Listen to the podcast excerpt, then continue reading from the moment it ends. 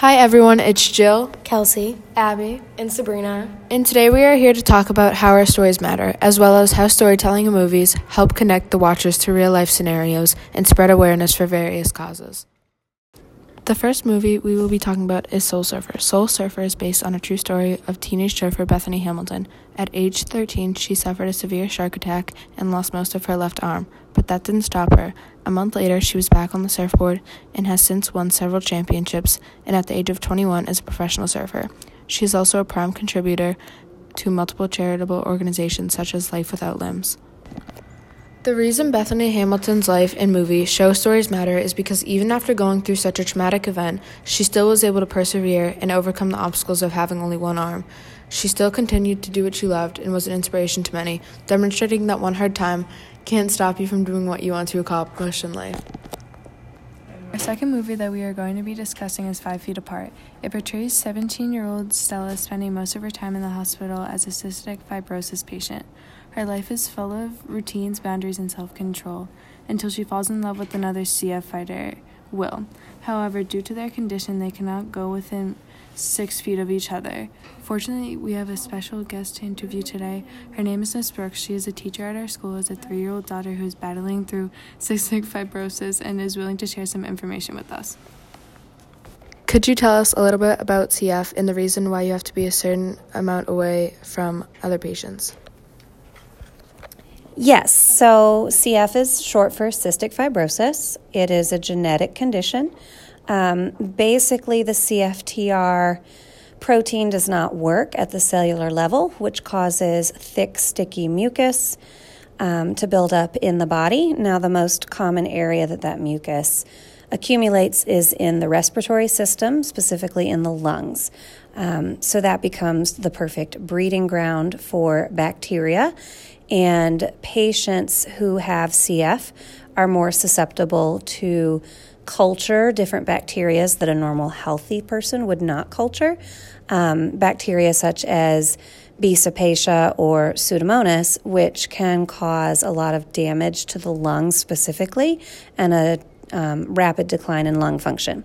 So because they have this bacteria that cultures in their lungs, but not in a normal person's lungs, if they're within six feet of each other, they can actually cross-infect one another with that bacteria. And then that can then lead to other complications um, in another person with C F, which is why it's very important that they stay a minimum of six feet apart. Did you know that your daughter is going to have cystic fibrosis?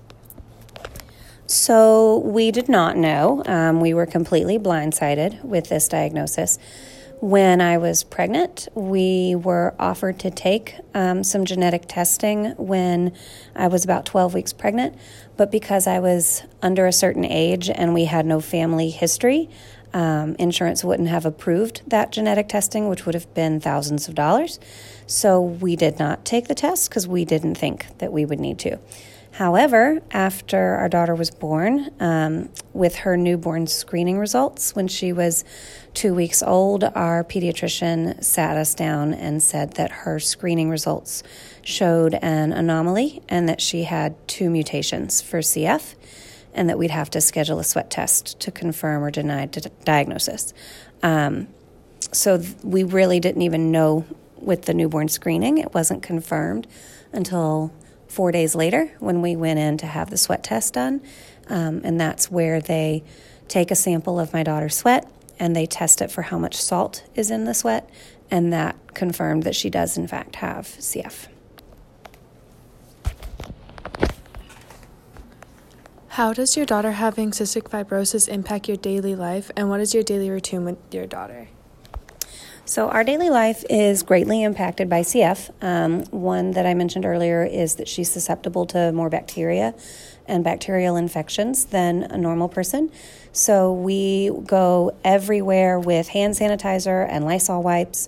Um, I like to joke that we wash our hands more often than Lady Macbeth. You'll get that reference after next year.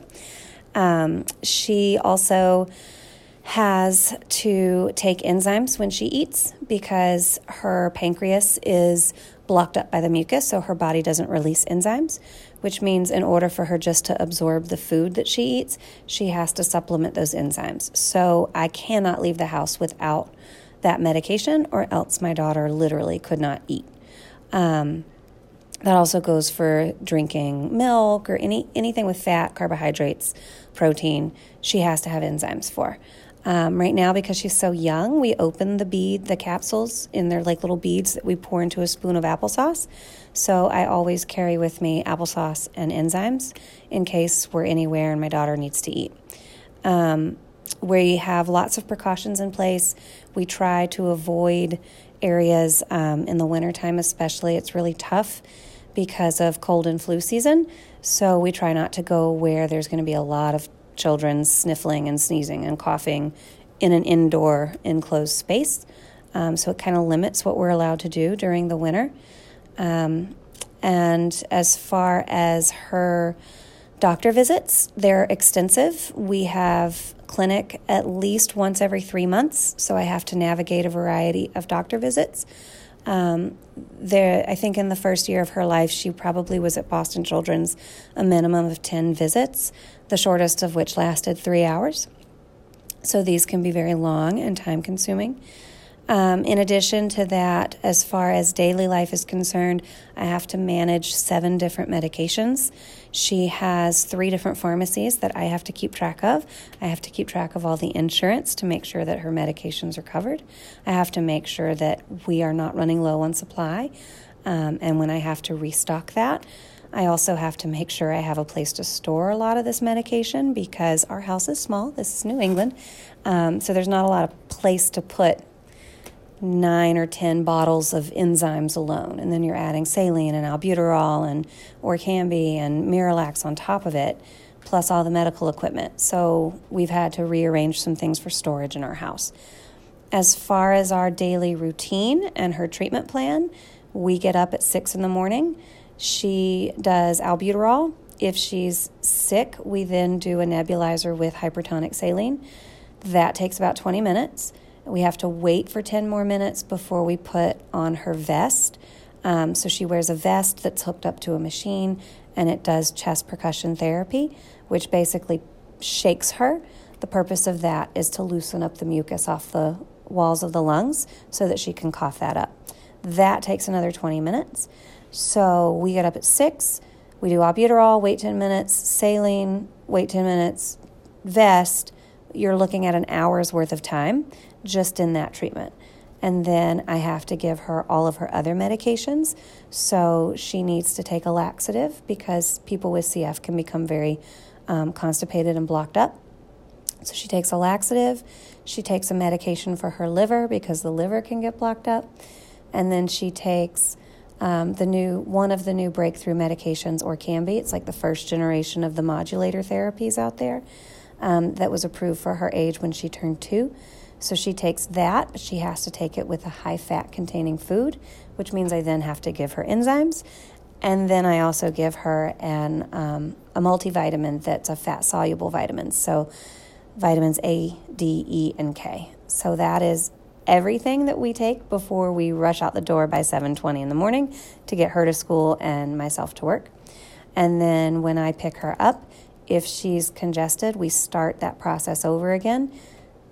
Albuterol, saline, vest. And then when we have dinner, I don't need to give her the um, vitamin, but I do need to give her the um, liver medication and the Orcambi.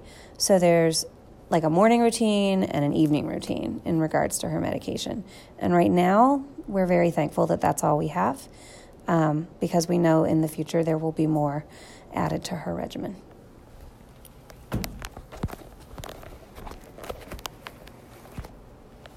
Why do you think it's important to spread awareness for cystic fibrosis to others who don't know much about it? That is a great question. Um, there's a variety of reasons why we do what we do. C F is rare. It only affects thirty thousand Americans. There's three hundred sixty-five million Americans. Um, In the world, only about seventy thousand have C F. So when you're looking at such a small community, spreading awareness is very important um, for a variety of reasons. Keeping us healthy, helping people maintain awareness as far as just general, you know, general hygiene, washing your hands, staying home when you're sick, um, because it can really have an impact on others. C F is also something it's it's very expensive medically to treat, and the more awareness that's spread, hopefully the more activism can be had in making sure that treatments are coming down the pipeline and that treatments are available and accessible and affordable for patients. Um, the more awareness that's spread, hopefully that will spur more fundraising, because a lot of these breakthrough medications are not funded by taxpayer money for research. So a lot of this is private funding for research. So we do a lot of fundraising. Um, I do a Great Strides fundraiser every year as far as um, helping us out with that. Another thing that I found about spreading awareness for C F is, just for me personally, it's cathartic. I can't fix this. This isn't something I can cure. I'm not a doctor. There's no cure that's been found yet. Um, so my way of helping my daughter is by spreading awareness of what her condition is and what people can do to help those who have C F, because ultimately one day our hope is that C F will stand for Cure Found. So thank you. Thank you. Thank you. You're welcome. Beautiful. Five Feet Apart shows how our stories matter because it gives a perspective that you aren't battling hardships alone. It gives some type of comfort for people battling with C F and the caretakers of them. Five Feet Apart spreads awareness for this incurable disease, demonstrating the true struggle it is to have C F or take care of someone with C F. The third and final movie we'll be talking about is Patriots Day. On April fifteenth, twenty thirteen, tragedy struck in Boston. Two bombs were set off during the Boston Marathon, causing the deaths of three innocent people and wounding many more. Patriots Day is a true story based off this tragic event. The film demonstrates the events leading up to the race, the devastating aftermath, and the manhunt for the criminals to bring justice to the city. Patriots Day is a good representation for how our stories matter because it puts into play how we truly need to expect the unexpected, that every day is precious and we are never promised tomorrow. One day could turn into a disastrous event. No one in that race or watching that race expected for two bombs to set off. Also, this movie provides reassurance to people battling or helping someone battle that you aren't alone in anything and you never are. That's it, everyone. Thank you for listening to our podcast about how our stories matter and affect our lives day to day.